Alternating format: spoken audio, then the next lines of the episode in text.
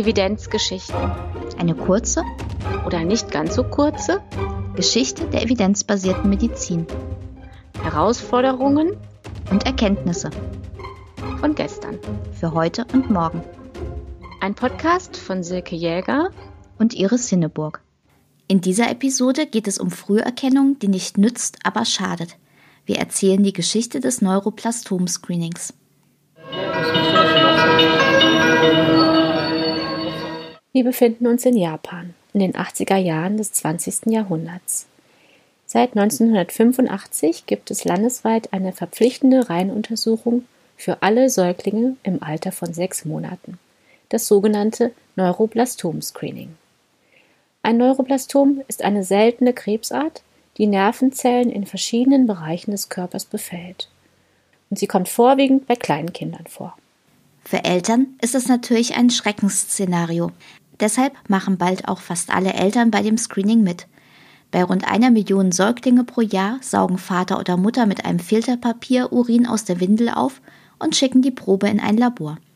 Dort wird untersucht, ob sich im Urin Spuren von Vanillin-Mandelsäure und Homovanillinsäure finden. Das sind zwei Abbauprodukte von Substanzen, die der Tumor produziert. Bei fast allen Babys gibt es aber glücklicherweise Entwarnung. Keine Spur von einem Tumor zu sehen. Bei etwa 180 Säuglingen pro Jahr schlägt der Test jedoch an. Dann bekommen die Kinder nach weiterer Abklärung eine Behandlung, oft Operation und Chemotherapie, manchmal auch Bestrahlung. Und der Erfolg scheint das Screening zu bestätigen, denn die meisten Kinder überleben. So hatte es sich das verantwortliche Gesundheitsministerium auch gedacht. Schließlich gab es eine Menge Gründe, die für das Screening sprachen.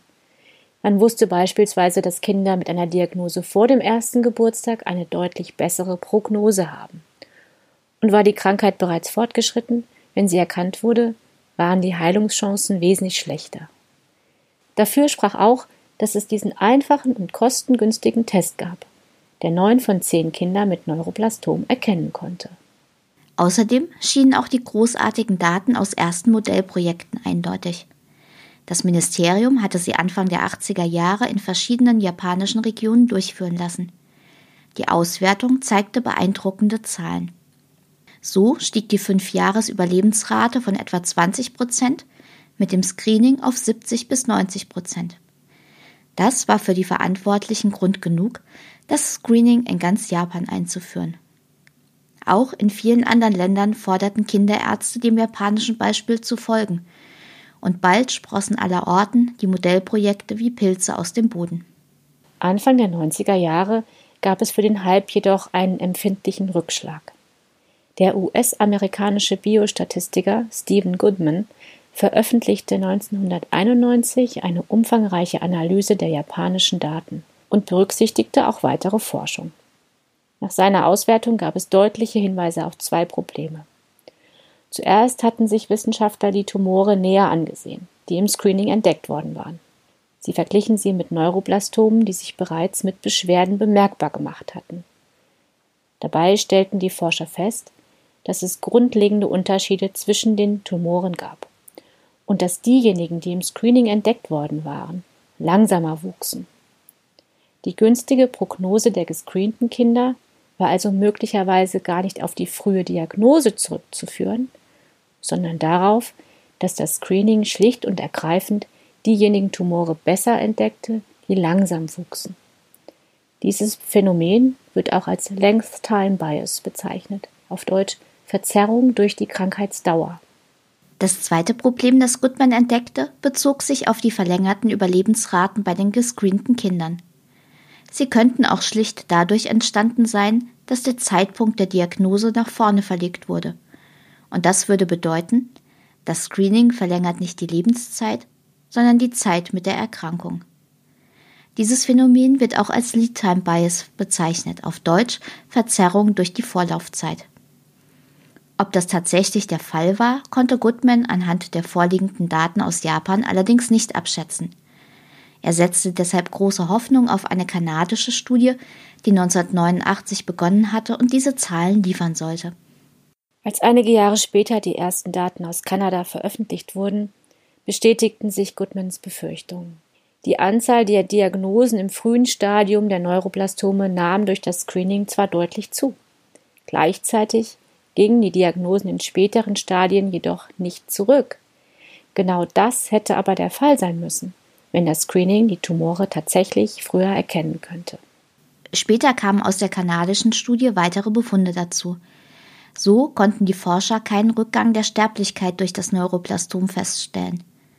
Diese Ergebnisse wurden dann durch eine große deutsche Studie bestätigt. Inzwischen waren auch Daten aus einem japanischen Bezirk korrekt ausgewertet worden, mit denen man zu dem gleichen niederschmetternden Ergebnis kam. Das Neuroblastom-Screening brachte also keinen Nutzen. Ganz im Gegenteil. Es hatte offenbar noch einen ganz anderen Effekt. Es beförderte nämlich Überdiagnosen. Überdiagnose bedeutet, die entdeckten Tumore hätten den Patienten zu Lebzeiten keine Probleme gemacht, weil sie entweder sehr langsam wachsen oder sich sogar wieder zurückbilden. Die Patienten profitieren in diesen Fällen nicht von dem Screening und tragen sogar noch einen Schaden davon, nämlich den durch die unnötige Therapie. Diese Befunde erschütterten auch das Gesundheitsministerium in Japan und Anfang 2004 stoppte es das Neuroblastom-Screening. Was ist von dieser Geschichte heute noch wichtig? Früh erkannt, früh gebannt, das hört sich intuitiv richtig an. Die Geschichte des Neuroplastom-Screenings zeigt aber, dass das manchmal auch ein Fehlschluss sein kann. Dabei ist das Neuroplastom-Screening kein bedauerlicher Einzelfall. Grundsätzlich kann fehlender Nutzen und Überwiegen von Schaden bei allen Früherkennungsuntersuchungen vorkommen. Deshalb ist es wichtig, vor der Einführung von Screenings Nutzen und Schaden ordentlich zu untersuchen und natürlich auch die Effekte während der laufenden Programme zu überwachen. Wie es um Nutzen und Schaden der Früherkennung bestellt ist, müssen auch Patientinnen und Patienten wissen, bevor sie an der Untersuchung teilnehmen. Deshalb sind ausgewogene und neutrale Informationen wichtig, die Vor- und Nachteile verständlich benennen.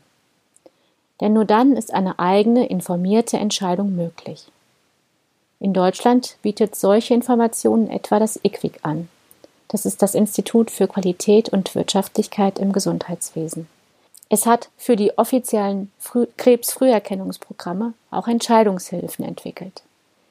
In den Show Notes verlinken wir auf die entsprechende Website und auch auf ein Video, das das Problem von Überdiagnosen anschaulich erklärt. Bei allen Problemen kann man aus der Geschichte aber auch etwas Positives ziehen nämlich dass das japanische Gesundheitsministerium die überwältigende Evidenz zum Neuroplastom-Screening am Ende doch ziemlich flott in Gesundheitspolitik übersetzt hat und das Programm beendete. Dass Evidenz in der Versorgungspraxis ankommt, ist leider keine Selbstverständlichkeit. In der nächsten Episode der Evidenzgeschichten erzählen wir dann mehr über dieses Phänomen. Vielen Dank fürs Zuhören und bis zum nächsten Mal.